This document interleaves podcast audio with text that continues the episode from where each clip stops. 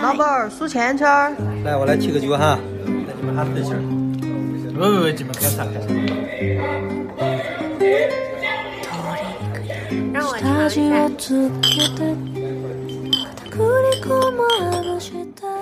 大家好，欢迎听这一期。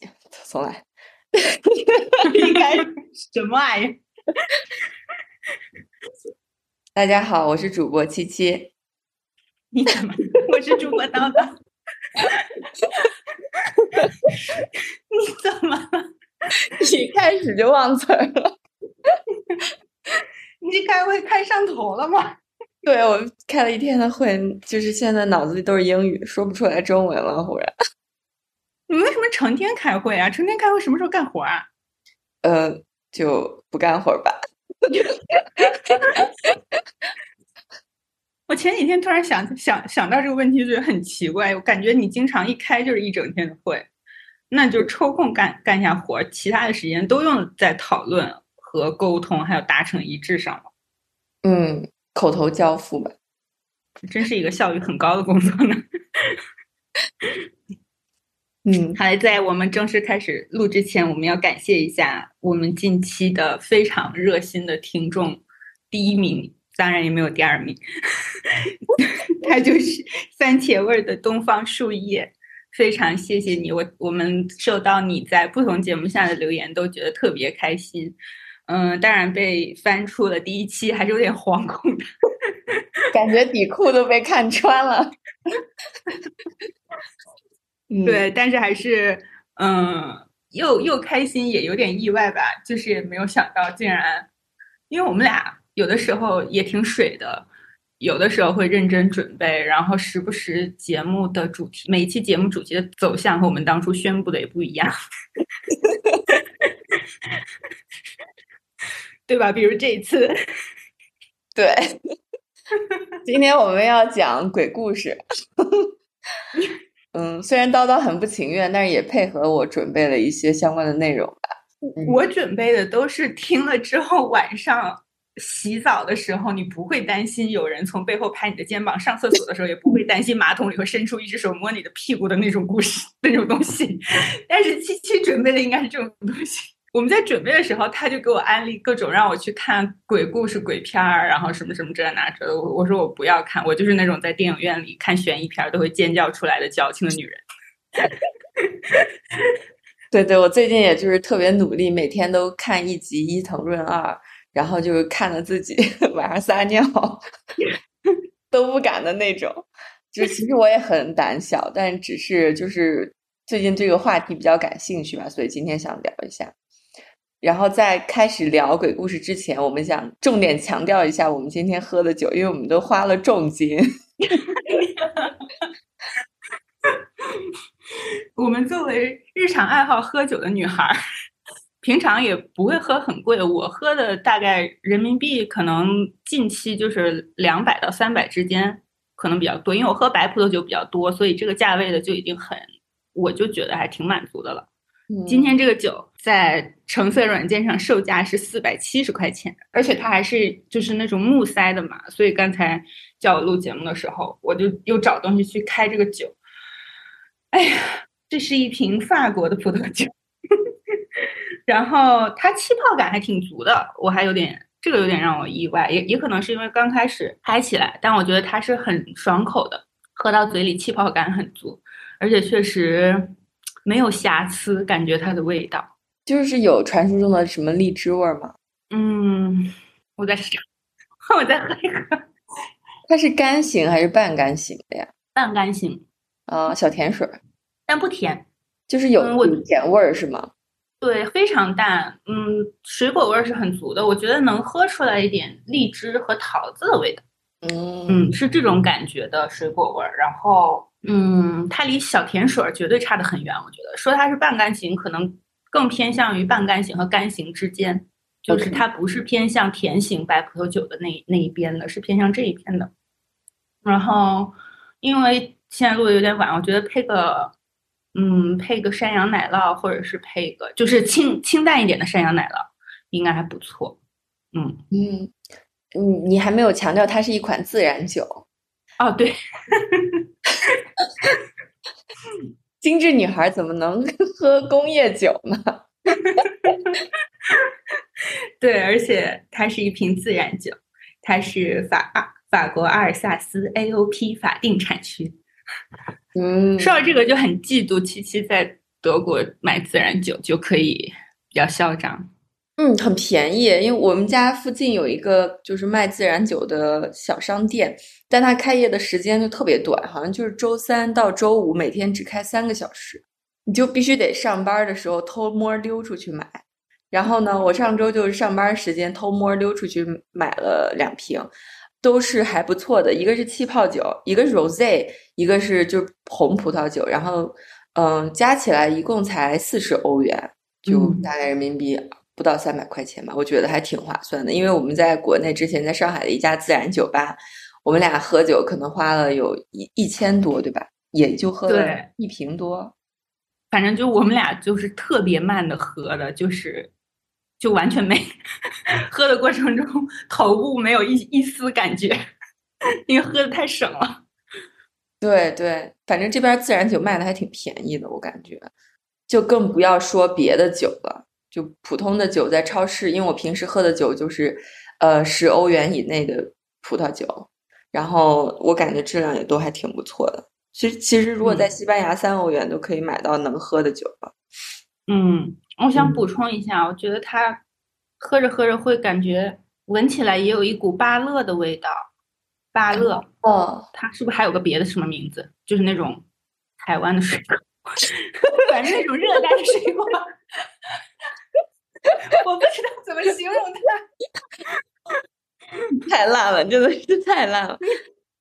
嗯，我喝的这款酒还挺有意思的，因为它的产区就在我住的城市附近十五公里。也我不是住在斯图加特嘛，然后这个地方就叫 Weinstadt，它就叫九城，这个 城市它就叫九城。然后呢，嗯，这款酒的名字叫 Pink Pet，就是粉红色的宠物。然后它的酒标是一个穿着粉红色裤子的、裸着上身有诱的男孩，非常诱人。对，非常诱人的一个一个男孩儿。嗯，然后它是一款就是无过滤的自然酒，然后是 rose，是就是它的颜色看起来是混浊的粉红色，就还挺，我感觉还挺好看的。而且它的气真的好足呀！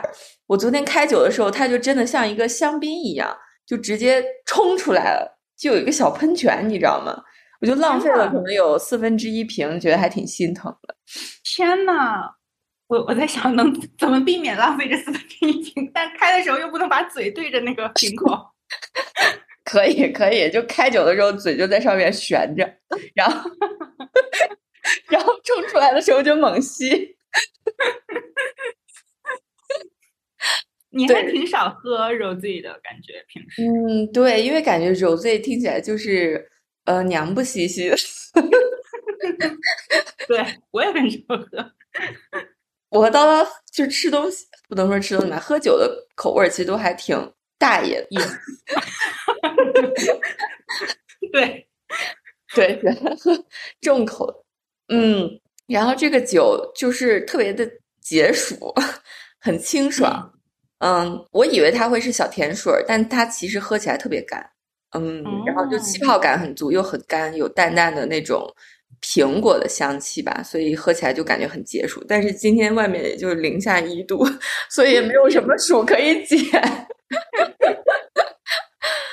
不知道我们能不能买到，估计很难，应该很难吧？嗯，它的品牌就叫 Gold，就是黄金那个词。嗯，我看了一下它的官网，他就说他自己。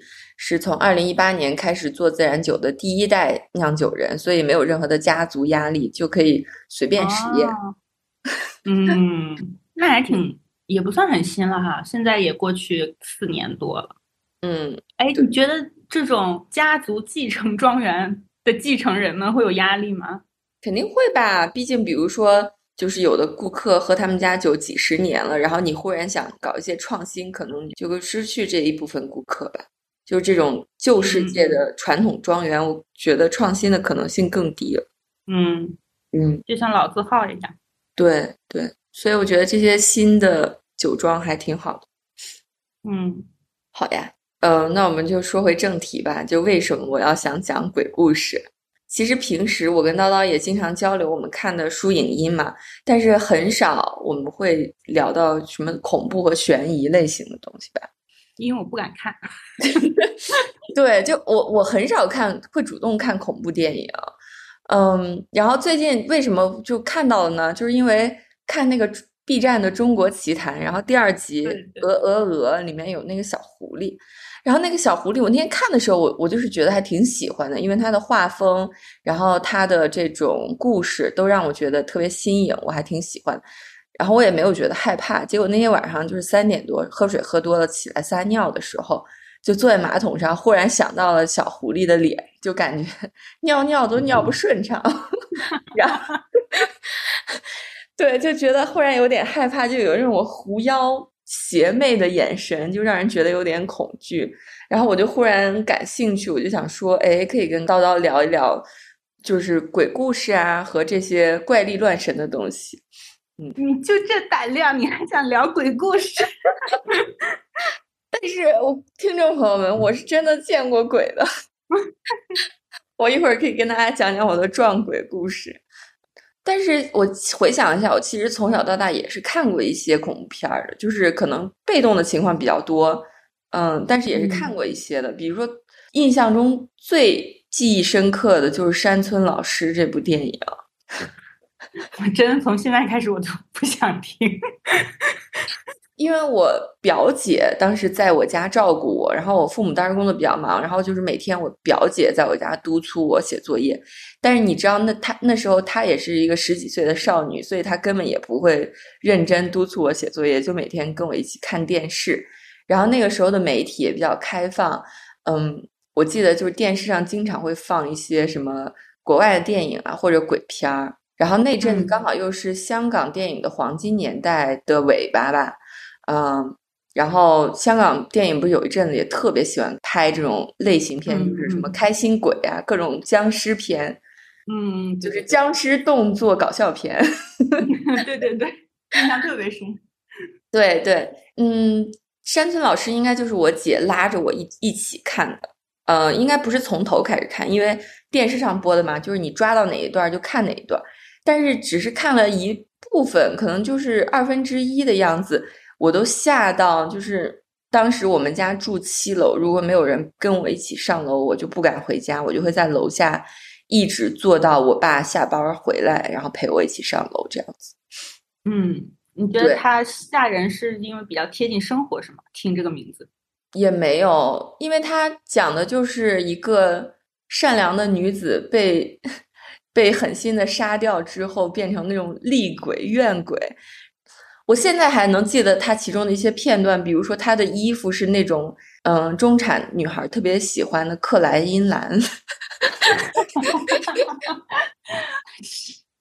对，以至于就是我大舅家的灶台是这种蓝色。我当时每次去我大舅家，看到他家灶台，我都害怕。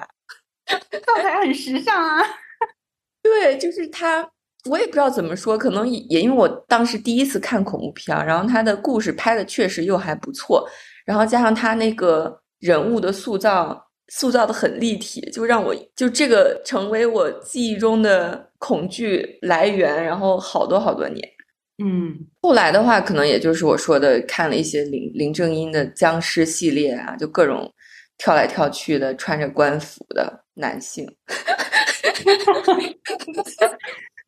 我应该没看过，绝对不可能看的。我从小就对这些东西特别的害怕，因为恐怖片的配乐都是很比较会用心制作的嘛，就是它在关键想让你引想引起你恐怖感的地方，一定都会有一些，比如说镜头的突然变化呀，或者是音乐就背景音的突然放大呀。我对于这种突然一下的变化，就是在日常生活中我反应也非常敏感，就是如果别人在背后突然拍我一下等等这种的，我就。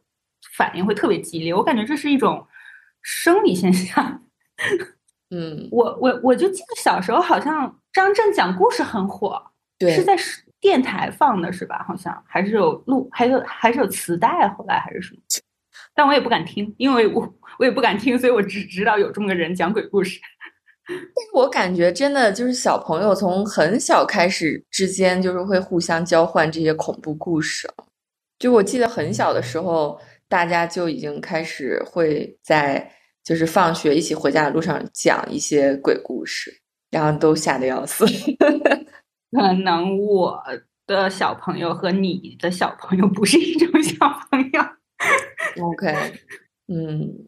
但是到就是再再大一点儿，就我印象中，后来再看鬼片儿，可能就是，呃，有一次过年的时候吧，然后跟同学聚会，大家就不知道干嘛，就找了一个私人影院，然后看《鬼影实录》，然后好像当时已经有一部还两部，应该有两部了，然后就连续看了两部《鬼影实录》，也是给我吓得够呛。嗯。我觉得特别吓人，我现在有点想不起来了，因为可能我选择性遗忘了那些到底什么东西让我。因为我刚才讲到了那个，就洗澡的时候，但我今天洗一会儿洗澡和上厕所的时候，一定就会害怕这个了。就我说的，会有人担心从后面拍我的肩膀，以及以及担心马桶里伸出手来，肯定是因为我看了什么故事或者看了什么影视作品，才让我有这种恐惧。但可能我选择性遗忘，我已经忘记了具体我看的是什么。就是我的 point 是想说。觉得这些事情恐怖，是因为它离我们的现实生活特别的近。因为人人都会，就是大多数人都会有淋浴和坐上马桶，不是上马桶，在马桶上上厕所的经历。所以，嗯，我觉得就是鬼看鬼故事和鬼片特别吓人的一件事情，就是它特别贴近你的生活，或者是它里面出现的一些物品离在你的日常生活中很常见。比如说，你可能十二点半。然后在镜在镜子前面点蜡烛，一抬头看镜子就发现有一个女鬼。如果你是十二点半在镜子前面往硫酸桶里面加入锌进行化学反应，再把它倒进试管里放一放，就是这种情节就不会引起你的恐惧。像七七刚才讲的那种什么一个漂亮的女子什么被残忍的杀害，扔到了什么田里什么这那这，如果这个换成是嗯。霸王龙家族，霸王龙两个家族 互相残杀，然后他们变成了恐龙鬼，就也只会觉得好笑，不会觉得恐。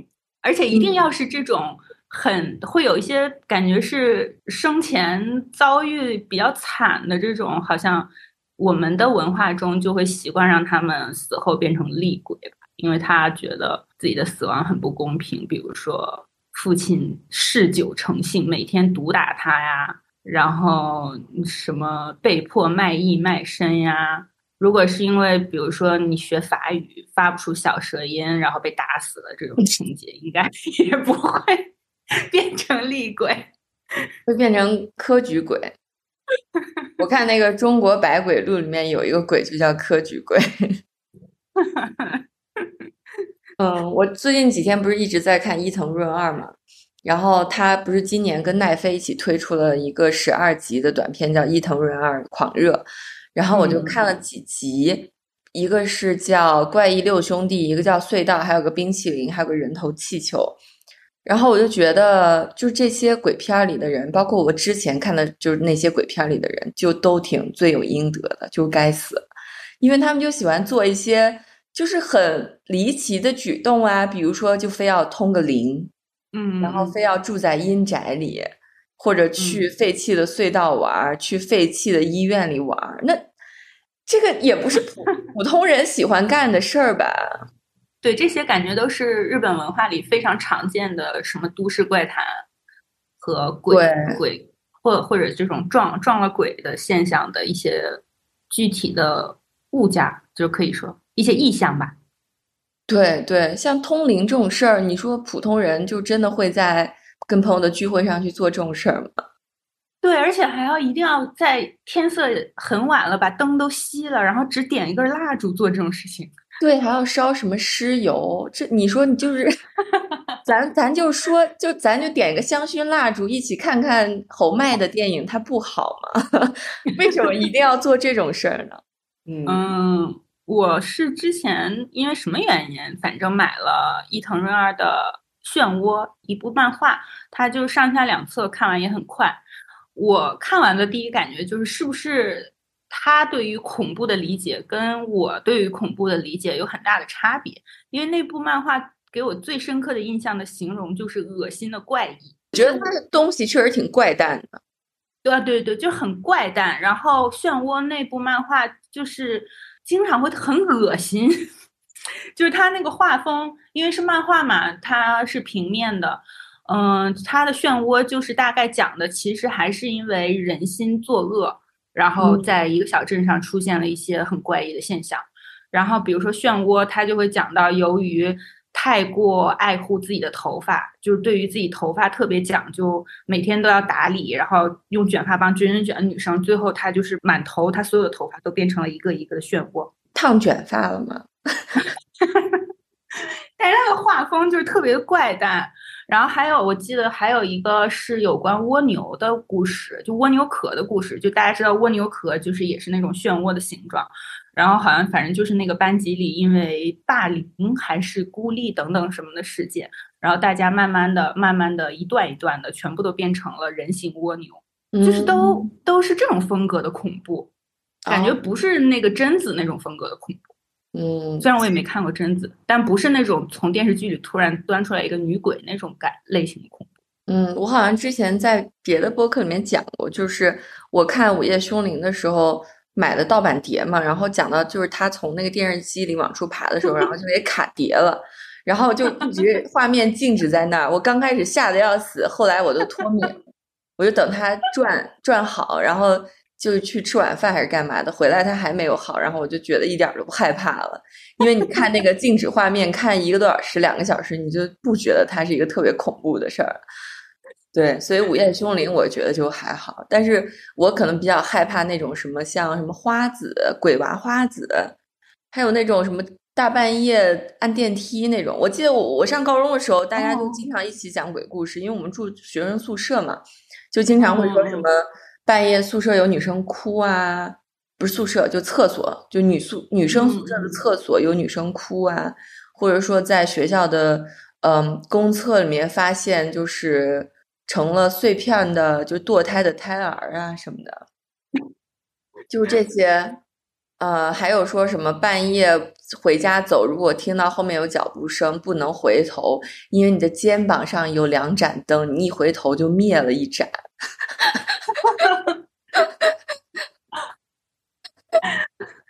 好多讲究呢！我现在想披一个披肩，我现在已经开始感觉我肩膀发凉。对，哎，那你一般就是感到特别恐惧的时候，你有什么应对策略吗？把房间里开的尽可能的亮，如果能抓到人就抓一个人。哦，那你怎么知道你抓的是人呢？不要这样。就我一般如果就是非要看鬼片的话，我就会选背对着一个实的东西，比如说衣柜啊，或者是墙啊，就不要让自己背后是空的。嗯，但是它墙可能，你那个墙可能会变形啊，墙可能会啊，衣柜里也有可能有尸体，当然了，但是就是总比背后是空空荡荡的要好。对对对对对对，或者就是捂被子，就小的时候每次害怕的不行的时候盖被子，就感觉好像怪物就会被挡在被子外面。嗯嗯嗯，我还有一个就是非常有效的，但是说出来你肯定会爆笑的。Coping strategy，我有时候看鬼片或者忽然就要自己走夜路害怕的时候，我就会在自己的心里默默的背八荣八耻。你竟然能背下来八荣八耻！我就会在心里想：无垠的黑暗之王，尝尝我唯物主义的铁拳吧！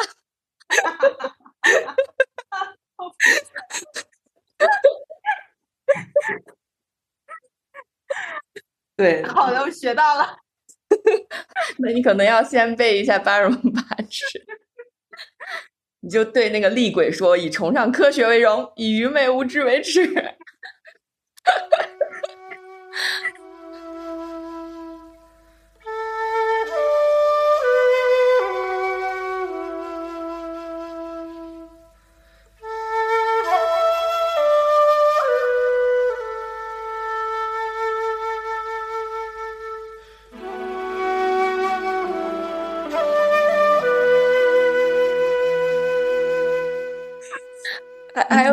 特别搞笑的，就是最近看那个南京，好像就是全国最大的爱马仕店开业，他们不是请了那个道士做法嘛？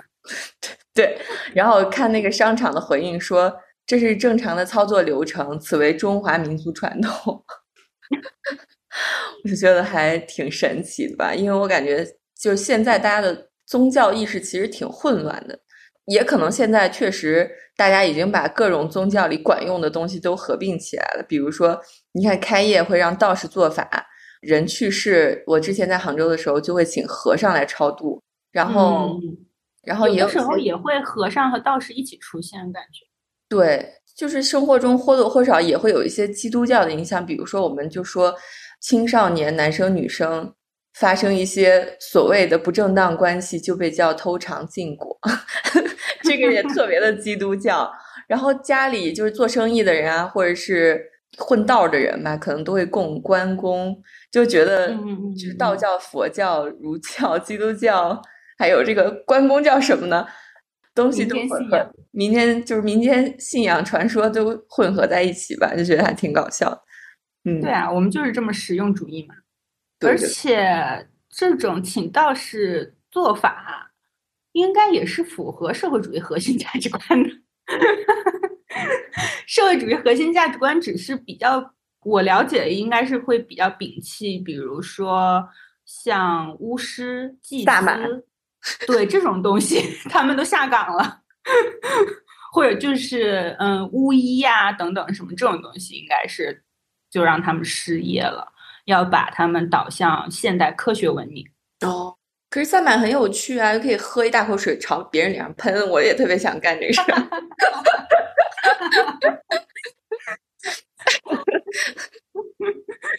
对，大家可以去搜一搜，B 站上有很多萨满的视频片段或者纪录片什么之类的，还挺有趣的，我也觉得。嗯嗯。对啊，你看那个呃，《西游记》里面就是孙悟空，每次到天庭，一会儿有如来佛祖，一会儿又有玉皇大帝的，就是，嗯，感觉就是两个体系的人，就经常会在一个天上出现，也挺有意思。对我们现在的妖魔鬼怪，还有这些怪力乱神，好像就是很乱套。对对，包括我们很多看的鬼片里面的鬼，其实也是。有的鬼是印度的鬼，有的鬼是日本的鬼啊！什么鬼是印度的鬼？就是我们经常看到那个身上乌青色，然后有獠牙的那个鬼，应该就是印度的鬼，应该是跟着佛教一起传进来的。哦，是吗？嗯，对我忘了他叫啥名字，反正印度教里面也有那个形象。嗯嗯，我要讲鬼故事。等一下，但是还有我们的鬼，就鬼一般不会跨跨国籍和种族，呃，会吧？就我不会吧？像那你看我，就是亚洲电影里不会出现一个黑人叔叔，就是他他生前是一个被庄园主虐待的黑奴，然后不会出现这种鬼。那可能大家也不害怕，可能也共情不了。嗯，对，应该还是因为这个原因，就引就是。达到不了它的恐怖的效果，应该是这个，应该还是有一些文化的区别的吧。我现在靠好了。对，我要跟大家讲一个我自己的撞鬼的经历，也有可能不是撞鬼，但是我要先就是分享给大家，大家自己评判吧，好吧？嗯，我上初中的时候呢，嗯，因为我妈就是一个很鸡娃的人，所以她就讲究这个孟母三迁。我每次上到哪哪儿的学校，他就会在那个学校附近租房子，或者把原来的房子卖了，在那个学校附近买房子。然后当时是我刚刚去呃上那所初中，然后初一的时候，嗯，他就把原来我们的老房子卖掉了，然后在那所初中旁边买了一个新房子。但是因为他的交房时间和开学日期之间有一有一段距离，所以我们就在那个新房子对面的一个老小区租了一间房子。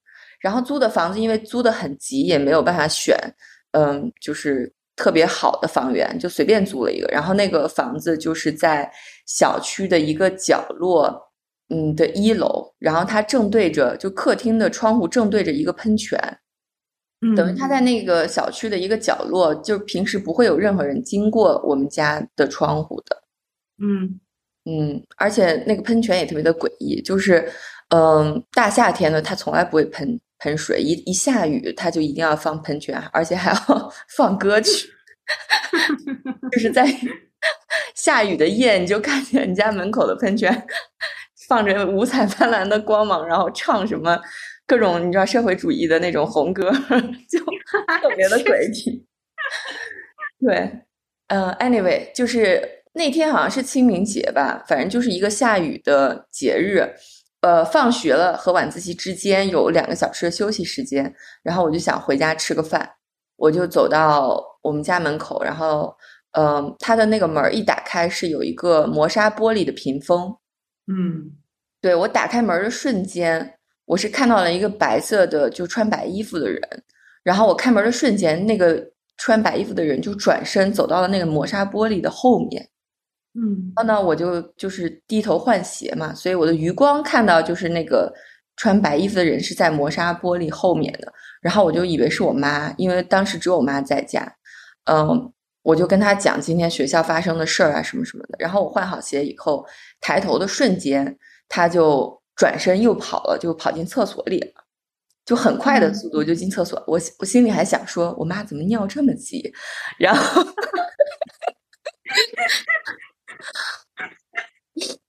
然后呢，我就去沙发上坐着，开了电视，开始看《海绵宝宝》。嗯，对，就是看了有一会儿，我就觉得特别的饿，然后我就开始喊，我就说：“妈，我肚子饿了，你要你开始做饭吧。”然后没有人回答我，然后我又说了一遍，还是没有人回答我，然后我就有点害怕了，我就把海绵宝宝的声音调大了，然后。我就又我就又大喊了几声“妈”，结果没有任何回应。嗯，刚好我旁边当时是有线电话嘛，就是那种座机，我就给我妈打电话。然后接了电话以后，我妈说：“哎呦，我今天有事儿，晚上不回来了，你一个人在家吧，就是你自己给自己弄点吃的。”怎么不一样，妈妈，你快回来。然后我挂完电话以后，我就懵了，我就不知道该咋办了。嗯，我就把那个灯打开，因为我我们家座机是放在一个就是茶几上，茶几上有一个小小的灯，我就把那个灯打开，然后电视我就一直开着，然后我也不敢下沙发，也不敢去厕所，也不敢去拿吃的，我就在沙发上坐了一晚上。然后在就沙发上坐着的时候，因为在厕所和沙发之间。呃，放着一个那种铝制的烧水壶，嗯，然后我就间歇中有看到那个水壶上有一个黑点在一直移动，就是有东西经过它，又有东西回来了，就那种感觉。然后我就真的是在沙发上坐到睡着，然后一直等到第二天，呃，天亮，然后我妈回来，然后我也没有跟她讲这件事儿。但是从那以后，我就对那个房子有一种奇怪的感觉。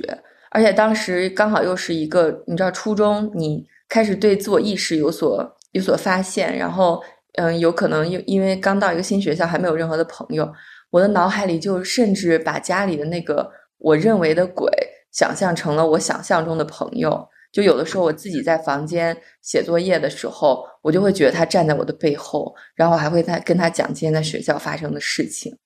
这这个情况就一直持续到我们从那个房子搬走为止。天呐，你这样讲，我就有点担心你那个时候的心理健康问题。对，因为那个房间真的很古怪。就我跟你说，就是我的，嗯，我的窗户正对着一堵墙，嗯，然后客厅的窗户对着一个雨天会喷喷喷水的喷泉，而且它又很阴，就是，嗯，因为它一楼采光又很差，两边又都是墙，就没什么阳光进来，所以平时就是阴阴森森的。嗯。嗯，就在那个房子住了几个月吧，所以我真的觉得大家租房子还是要租采光好的房子。所以你只看到了他穿着白衣服，并没有看到他脖子往上的样子。对，因为我当时在换鞋，我是低着头就撅着屁股的，就是我，嗯，我只能看到那个磨砂玻璃后面有一个呃人形的影子。嗯，对。但我也不确定那是我的幻觉还是什么的。就是虽然我是一个 坚定的唯物主义者，但是 我确实感觉也不是很坚定的样子。但是我确实那天有看到那个场景，所以 I don't know。然后还有一个有趣的故事是我跟我同事之间的，就是我同事是一个就是神神叨叨的人，嗯，当时我们要一起做一个项目，所以要经常一起出差，就只有我们两个女生。然后他就经常跟我说，他是一个很敏感的体质，对这些什么鬼怪呀就很敏感。他就经常会跟我强调这些点嘛。然后有一次我们俩一起在南京出差的时候，因为我们的客户经常会在那种呃很偏僻的位置，所以那附近能选择的酒店也很有限。然后我记得当时我们就住了一家，应该是橘子水晶。然后那个酒店就真的很奇怪，因为我我们这个职业还挺经常出差的，然后住的酒店也很多。但那个酒店的玻璃就是多到一个让我惊讶的程度，马桶对面也是玻璃，然后床的顶也是玻璃，就是天花板也是玻璃，就是你每天睡觉就是 能看到玻璃里的自己，太诡异了吧？这不是请怎么会有这样的橘子水晶？对，就是它整个房间就很多很面很多面镜子，很多反光的东西。但是我因为那阵子就是做项目真的太累了，就每天。嗯，在客户现场就是高强度作业，所以每天回到酒店的时候，我就属于累到我哪怕床周围站了一圈鬼，我都得睡着了，就是 就是 到那种。就是你们先忙着，我我我先睡了。对，而且我发现一个很有意思的点啊，就是作为一个嗯经常出差，然后酒店很多家酒店都是铂金卡的用户，我每次在订酒店的时候就专门会留言强调不要。正对楼梯的房间，不要走廊的最后一间，不要吸烟的房间。然后每次我就被安排到走廊尽头对着楼梯的吸烟房间。你这个铂金用户感觉一点没地位啊！对，我觉得这也太杀熟了吧。但是我你知道，我也比较好说话，我觉得无所谓。然后，嗯，我我当时跟同事同事我们一人住一间嘛，然后他其实住的房子 location 还挺好的。就是一个正常的，在就是走廊中间的，然后采光也还可以的房间。然后我觉得应该问题也不大吧。然后我们就各住了一间。我每我那每天回去，我基本就是洗漱完就瘫在床上就睡着了。然后他每天第二天起来就跟我说：“七七，我昨晚又被鬼压床了。”他说：“我今天觉得好累，我昨晚都完全没有睡觉，我就一直感觉那个。”那个鬼就一直压着我，我根本都动不了，一直到早上闹铃醒了，我才立马解脱掉。所以今天能不能你你就是多干点活？这只是想骗你多干活的借口吧？对。然后晚上我们一起吃饭的时候，他就跟我说：“我觉得南京这个地方就是冤魂太多了，因为南京大屠杀有好多的冤魂，然后他们晚上就就要找，就是像我这种体质弱的人来吓我。”我说那过阵子我们还要去泰国出差，你可怎么办呀？他说啊，泰国怎么了？我没有去过国外，你能给我讲讲泰国吗？我说我之前去泰国旅游过几次，我感觉泰国人就是表面上都是张口闭口萨瓦迪卡卡空卡，但是但是实际上又很迷信啊。太多你看，太多人对泰国人对什么巫术啊、呃生殖崇拜啊、鬼魂崇拜都是一顶一的，出类拔萃。所以我就跟他说：“我说，那你到了泰国，你不是就是更容易沾染这些不干净的东西了？因为泰国你看到处都能买到什么鬼牌呀、养小鬼呀，对对对，对对对。而且因为泰国性很开放嘛，所以就这种堕胎产业也非常的。”成熟，就大家形成了一个产业链嘛。被堕胎掉的小朋友就被做成了鬼牌，或者做成了小鬼，然后就方便大家的购买，就成形成形成了一个成熟的产业链。然后我就跟他说：“你在泰国如果看到街上就放的那种红色的芬达，那个就是用来供小鬼的。而且泰国他们的这个心态跟咱们不一样，咱们喜欢供什么土地爷啊、关公、文殊菩萨、地藏王菩萨之之类的，就是这种还是喜欢供神嘛。”他们就喜欢供那种厉鬼，就是比如说哪叫什么什么娜娜，我有点想不起来了。反正就是一个特别凶猛的厉鬼，他们就会给他供起来，就是觉得你对他好，他就不会出来作恶。他们喜欢供厉鬼啊，对，哦，也就是说他们喜欢供比较坏的东西，就谁凶供谁。对，所以我就说，那你去泰国怎么办呀？然后他说啊，七七，我求求你了，能不能跟我住一间房间呀？然后我就在泰国整个出差期间就跟他住一间房间。他之前在南京的时候，他跟我说我每天都睡眠不足，每天都睡不好。结果在泰国出差期间，每天他都是倒头就着，就我一个人在那边写 PPT 写了一两点，你知道吧？就完全感觉不出来他这个什么体质弱、容易招阴的这些事儿。我没有想到体质 灵异还可以作为一个推卸掉做 PPT 任务的借口。嗯，对。不过泰国确实这些奇奇怪怪的东西很多呀，而且我记得我在英国留学的时候，也有人就是因为英国的赌场不是好多嘛，他们也会跟我说，就在那边很多就是华人吧，就喜欢养小鬼，因为这样在赌场更容易赢钱。嗯，我记得有有一阵，就大概我读硕士和读博士中间空了一年，看了好多网文，就看了很多，除了看很多什么仙侠文之外，也看了一点。泰国养小鬼的那一个，然后实在太害怕了，就关掉了。后来又看了一个苗疆古市，就是养养蛊的那个蛊。嗯，后来那那个可能看的比较多，可是看着看着我又太害怕了，然后就又关掉了。说的我胳肢窝都出汗了。现在，之前泰国不是有一次政治运动，还喜欢给人下血咒吗？不是有一个呃政治团体的首领。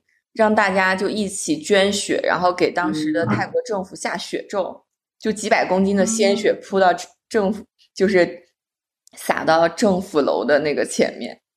天呐，就是恶心人吧？我觉得想一想，哪怕你不信这些，你也觉得挺恶心的。对，说到这个，我刚好昨天晚上，因为最近是那个，就睡前除了看平常看的视频以外，还会看听那个罗老师讲一讲法律。昨天他又讲到说。如果我扎小人把别人给咒死了，我算不算？我犯不犯罪？他说这不算，你就是个迷信犯，你只会显得很可笑。他说，但像扎小人这种事情，在比如说在欧洲，就会另一种形式，就会把一根蜡烛给融掉，然后再把它重新，嗯，捏成你想害的人的样子。那还挺难的，对。就可能造就了雕塑大师，变 成蜡雕大师，然后可能就往他心脏的地方天天摁图钉。哦，这样的，那我还不太清楚哎，但我感觉这个不太有效吧？听起来还是下雪这种比较有效一些，感觉决心更大。对，就民间真的有很多这种故事。对，但是如果真的有亲身经历的话，你都看过白衣女子了，你怎么还可能是坚定的唯物主义者呢？我觉得亲身经历过这种事情是最有说服力的。我不知道，我觉得可能我当时白内障了。滚蛋！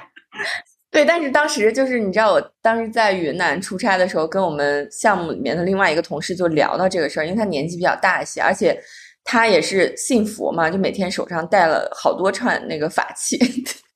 然后我就说你为什么要带这么多法器？就有一天就是做完项目以后晚上散步的时候聊这个事儿，然后他就说他一般很少在晚上喝酒，因为他觉得就首先晚上阳气弱，然后喝了酒以后你的意志力就更弱，然后这个时候就更容易被一些不干净的东西吸引和附着，所以他很少会在晚上喝酒。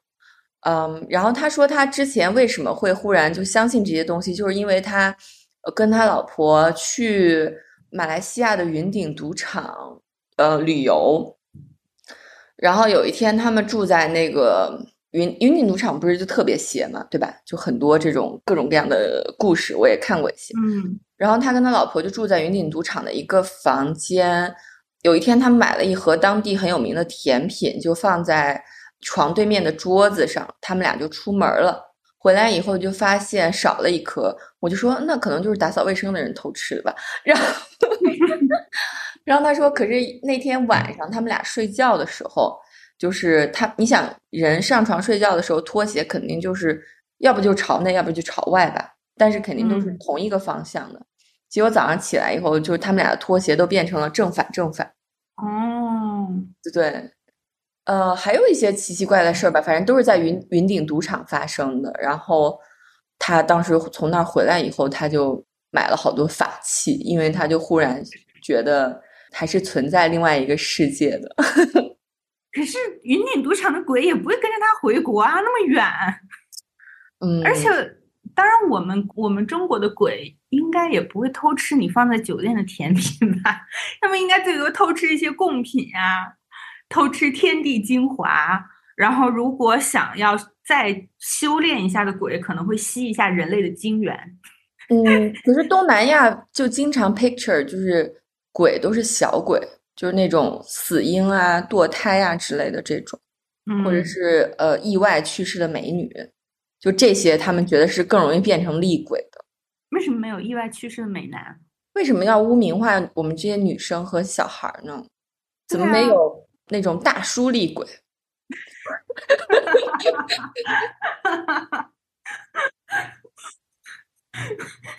大嗯叔可能，大叔厉鬼们可能出来抱着个吉他在给你唱民谣。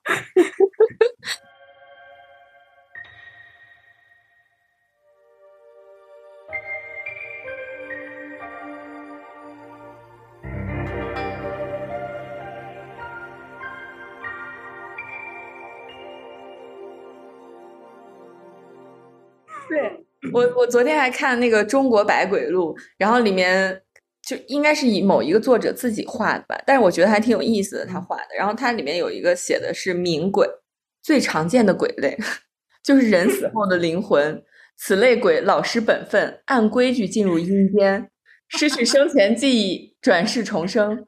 在古代中国人看来，人死后都成为冥鬼，生前多做善事，可在阴间少受苦。嗯，我就觉得为什么中国人要这么苦逼？人家就是生前多做善事就上天堂了，我们只是在阴间少受苦。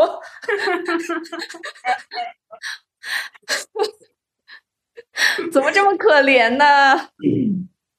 对，而且我记得我们俩好像之前什么时候也讨论过，我们我们的想法就是，而且我们对于地狱的想象就跟人间是一样的，就完全就那个官儿的等级制度也都一样。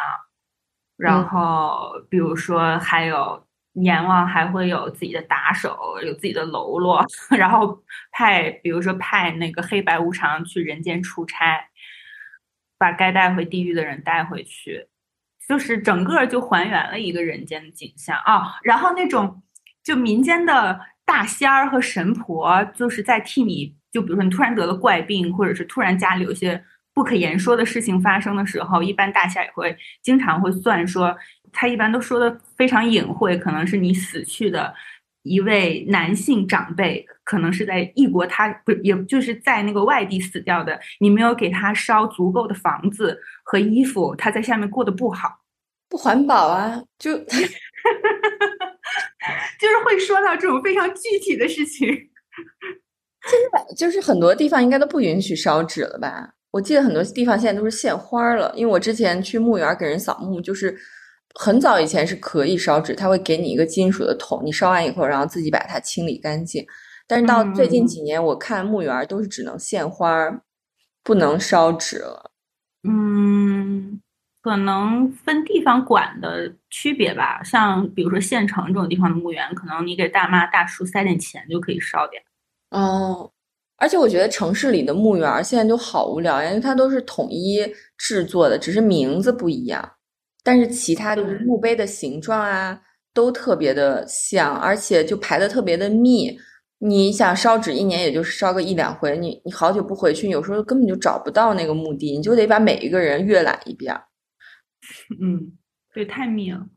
在斯图加特，我们家旁边就是一个特别大的墓园，我还经常过去就是散步什么的。我感觉，嗯，西方国家、西方发达国家的墓园儿就嗯不太恐怖，对对对，没有什么恐怖的感觉英国也是这种印象。对，对，而且他们就把那个每一个墓地都装扮装扮的特别的可爱，就有的时候冬天的时候，他们还会拿那种呃圣诞玫瑰装饰出一个十字架的样子，就还挺漂亮的。就我以前嗯没事儿溜达，我就会去那个墓地里溜达一圈儿。对，嗯我反正没有在晚上去逛过，不知道晚上会不会感觉可怕。反正白天就感觉是一一般，在英国的时候就感觉是漂亮的公园儿。嗯，对对，上他还会放很多的长椅让大家休息嘛。我在想，对对对，国内的墓地，你要是放长椅让人休息，也没什么人想要在那个地方休息，因为国内的墓园真的好恐怖啊，我感觉。嗯，我很久没有去过墓园了。对，包括我们的那个，嗯、农村那种土葬的墓地，我感觉看起来也也还挺恐怖的，不知道为什么，就能不能就稍微把它优化一下，好吐。就做的卡哇伊一点，我也不知道。等我们年纪大了，应该也不允许土葬，也不允许火葬了，可能就是做成冻干粉儿或者是海葬冻。干粉儿啊，就可以捐给那个 救助流浪动物的地方吗？可以啊，可能就做成猫粮或者狗粮了吧，我也不知道。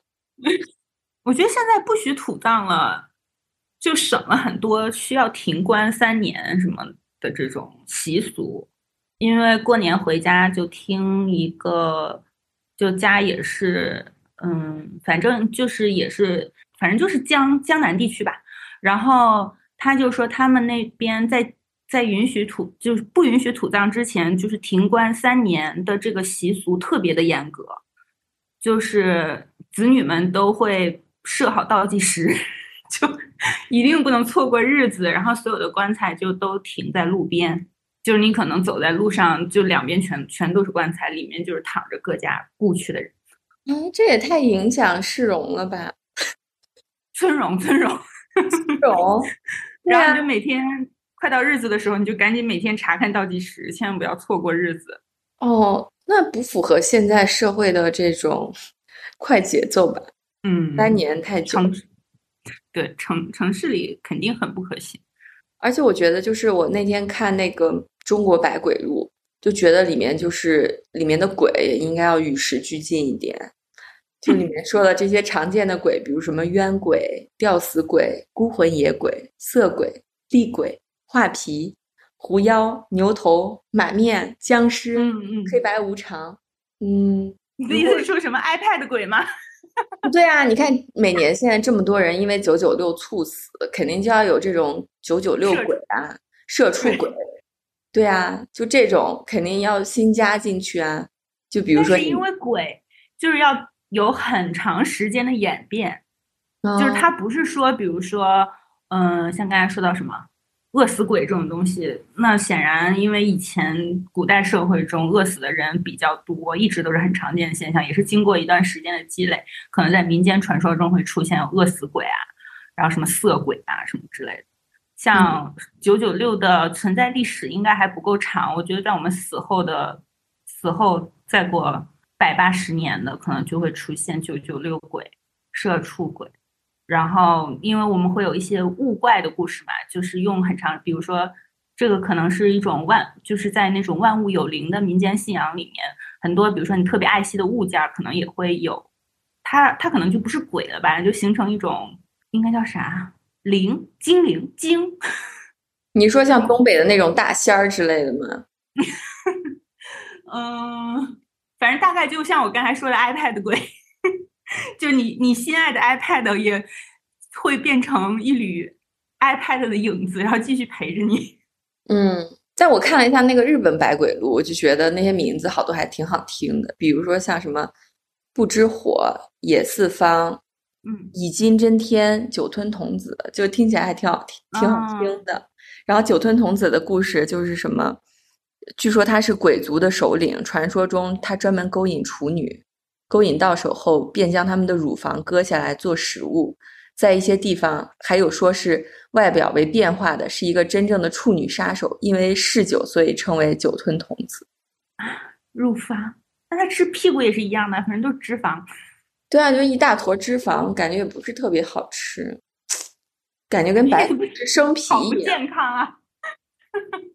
都当鬼了，应该不用在乎糖的摄入量或脂肪摄入量吧？那你说泰国给他们天天供那个红色的芬达，那那鬼不会糖摄入量超标吗？不会患糖尿病吗？那他都已经是鬼了，他还能再死一次不成？因为我以前也说过，我特别喜欢看，就看日本动漫的时候，我格外中意跟妖怪有关的。嗯，我感觉很应该主要是分两大类，一种就是以一种就是和妖日本的妖怪学和妖怪研究相关的，因为我们现在谈到就是现在我们开始有一些像中国奇谭，国内还有百妖谱，就也是个国漫，就还开始出现一些和妖怪有关的动画了。我们现在谈也经常谈很多，就是说日本的这些一些妖怪其实都是从中国文化中。本来就有的，然后可能从唐朝或者什么时候传过去的，嗯，但是就他们现在讲的比较多，但确实日本的妖怪研究也开始的很早。我看从十九世纪末期，日本著名的佛教哲学家井上源就开创了妖怪学，然后在大概一九从二十世纪二三十年代开始，日本就开始比较系统的由民俗学家开始了关于妖怪的研究，而且他们都是。也不仅是查阅古籍这种光做书桌上的工作，他们也会走访日本各个县，然后去搜集当地的妖怪，然后物怪的故事和传说，然后整理出来日本的妖怪的这些东西。关于这个方面，我觉得有个比较老的动漫叫《滑头鬼之孙》，我觉得还挺适合的，因为它里面，嗯，它会有一个百鬼夜行。对于对于百鬼夜行这个。活动 的强调，所以它里面会有很多就是在日本妖怪中比较有名的，在里面都有出现。因为里面这些妖怪就都是那个大首领手底下的人。我觉得还有像日本有很有名的妖怪大师，特别叫妖怪大师叫啊妖怪之父吧，叫水木茂。就他最开始画了很多有关妖怪的动画，然后还出了《妖怪大全》类似这样名字的书。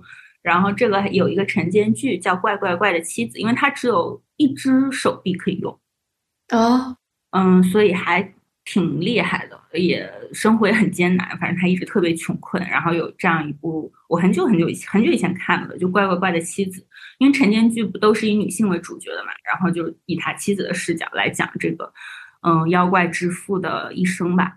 嗯，我觉得像这些东西就是一组代表。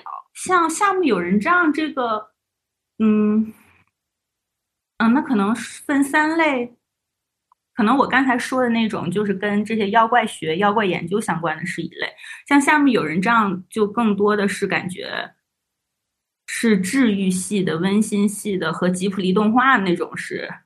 对对，我觉得夏日友人帐其实它的这个概念跟中国这些鬼差不多，因为它也是这些鬼有一些没有完成的任务。就是他心里还是有些怨念，所以他不愿意走，不愿意离开。对对对对，那就是西方的鬼，他为什么？你像吸血鬼，他好像就没有什么怨念吧？没有吧？吸血鬼应该不是因为怨念形成的，不是？他不是都因为别的吸血鬼咬了他，变成了吸血鬼吗？那第一个吸血鬼是怎么发生的呢？鸡生蛋，蛋生鸡的故事出现了。对，就鬼诞生的逻辑完全不一样。对，嗯，像刚才说的这个，由于有一些未尽，就是我刚才没说完，我刚才在说那个日本的这种妖怪动画可能有什么类别，还有一类就是和在讲，看似在讲妖怪呀，然后什么灵啊，还有一些。就它会有不同的叫法嘛，在那个日语里，但是它其实是在讲人性的故事。很多这样的一类妖怪的动画，就是在讲是因为人心有恶，所以才会滋生出恶的，就是鬼，就是恶的化身。在这一类动画里面，像一种就是像那个怪画猫。怪画猫就是很典型的这样的一个例子。怪画猫讲的是应该只有十二集吧，反正很挺短的。嗯，它讲的就是这样一个药师，然后他周游各地，然后他要变出各种怪异事件的刑真理，然后才能拔出他的宝剑来驱鬼。嗯这个这个点跟道士还挺像的。嗯，跟雷神也挺像。对。反正他讲的就是这种，是由于嗯人心的贪婪，然后憎恶对他人的不信任，然后嗯等等什么怨念等等之类的，才会变出一些匪夷所思的在人世间可以看到的怪异的事情。还有比较相似的有我很喜欢的《四月一日灵异事件簿》，嗯，他讲的也是这样的事情，就是有全全部都是由于人性、人心本身的原因会出现这种怪异的事情。嗯，还有像前两年，嗯，到到现在吧，应该也还挺火的《鬼灭之刃》里面的鬼，就更是就感觉就是他们主动要成为恶的化身这种感觉。嗯嗯嗯。像吸血鬼，吸血鬼，对不起，因为我日本动画片看的比较多，吸血鬼只能让我想的是情色的象征。对啊，就要咬这个美女雪白的脖子。对啊，不然你咬大腿，就甚至还有就是乙女游戏，嗯，叫什么来着？我一会儿查一查。就是女主就住进了吸血鬼七兄弟还是八兄弟的之家，然后因为她体质特异，就是血特别的美味，就是全世界第一好喝。哎呀，然后八兄弟就轮流的，一会儿吸脖子，一会儿吸大腿，是十八禁的故事吧？嗯嗯，我那天就是在晚晚上就睡觉的时候，还想到一件事儿，就是因为现在全世界都高龄少子化嘛，然后我就想到这个投胎的问题。比如说，比如说啊，就在我国人口只有四亿的时候，那个时候你的灵魂灵魂投胎这个回收的流程，就是比如说，呃，四亿人去世，四亿小孩出生，那你就可以达到一个平衡嘛，就每个鬼都能投胎成为一个小朋友，对吧？嗯。那现在高龄少子化，就出生人口很少，死亡人口变多了，那就这些亡灵他没有地方投胎，他该怎么办？哎呀，那就要排队呀！看来真的要给家人多烧点钱，还可以走后门。对啊，而且你想，以前的时候，你看阎王他不是都有一个纸的这个生死簿嘛，小本本上面小本本。那那个时候可能只有几千万人或者一两亿人，然后后来到现在要用大数据运算，现在有十四亿人，那他是不是得做一个后台系统？那那些九九六九九六九九六冤鬼，是不是到了这个冥界，他还要去做这个后台系统呢？就是 我那天就在想这件事儿，我觉得这个没有办法平衡了呀，没有办法收支平衡了呀。对，是的，对而且不光是我们，反正东亚社会会流传有地狱传说的地方，应该都挺难的。对呀，就是你这个胎不够投了呀，那地狱住不下了呀，是不是得地狱也有摇号？就是，今天又有五十个人受惊了，然后大家赶紧来摇号，然后摇到的人就可以去投胎，可能吧，也可能剩下的就商量一下，可能出国去别的地方不太挤的地域。这系统没打通呀！人家走的是天堂地狱这一套，我们是这个幽都，我们这种幽都和这个我们的那个天界叫啥来着？极乐世界，对对对，嗯，那我们不是极极乐世界不是佛教来，那我们岂不是还要跟印度人竞争？那也不行啊！哦，说到这个，还有一部很好看的日常番叫《鬼灯的冷彻》。然后他讲的就是日本地狱里的故事，就也是阎王，然后鬼灯就相当于是第一地狱第一秘书官。鬼灯他就曾经到中国留学过啊，然后他里面就是这样讲的。然后他就曾经到中国留学过，然后他当时认识了白泽，白泽在我们的传说中是一种瑞兽，就是知道天下所有妖怪的名字，也知道怎么去除这些妖怪的方法，反正就是。然后鬼灯就认识了白泽，他们两个就经常相爱相杀，然后偶尔也会需要接待就是天堂的使团什么之类的。听起来这个白泽是一个 AI 系统。就小时候觉得不要和陌生人说话这种就已经是鬼故事了。突然看到我记得 这个里面，那个只是恋童癖吧，应该是另外一个一个话题了。嗯，对。但是要说到让人害怕的事情，我记得我都是跟我妈在沙发上抱着看的。哦，就是你刚才说那个洗澡就是害怕的事儿，其实我觉得你短头发应该还好吧，因为你你像我们长头发的人就是需要撅着屁股洗，然后撅着屁股就是头倒立着的时候，就是他们就说经常会呃从两腿之间看到一个就也同样嗯这样倒着的，比如说，比如说因为跳楼死掉的鬼。哦，嗯，你一说是要接着洗，对不起，我现在满脑子都是南澡堂捡肥皂的故事。对啊，就是嗯，是的，是的，而且我真的觉得我们也应该要加入这个天堂的体系，这样就让大家做善的做善事的时候更有这种奖励机制。不然你告诉他们，只是在阴间，可能别人打一百大板，你只打十大板。但是你要努力做一辈子的好事的话，我觉得也不是特别有激励。对，动力不足，动力不足，对对对，就不能让天上只是诸神居住的居所，应该让嗯，比如说劳模呀啥的。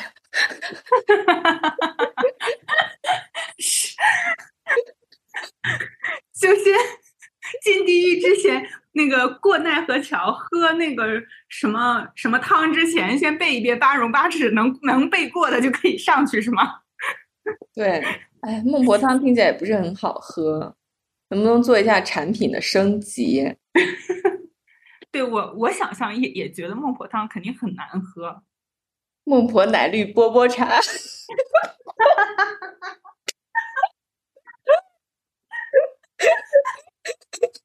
太卷了。太卷了，嗯，因为我觉得我们今天就先聊到这儿吧。嗯，对，我觉得这个好妙啊！希望听到这里的朋友会喜欢孟婆奶绿波波茶这个段子。哦，我还想到一个特别烂的梗。嗯，叨叨，你觉得如果你变成一个妖精，你会变成什么妖精呢？妖精，植物类的吧？我觉得应该是。比如说什么？树树精，我觉得你会变成酒精。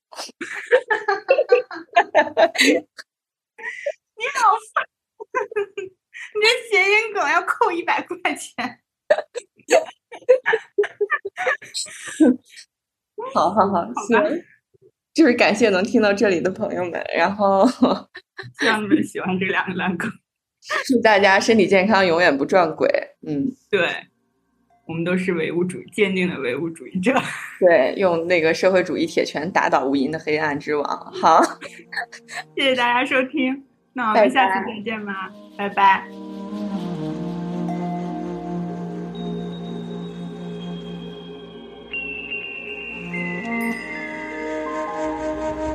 葬花吟，花谢花飞。飞满天，红消香断，有谁怜？游丝软系，飘春榭。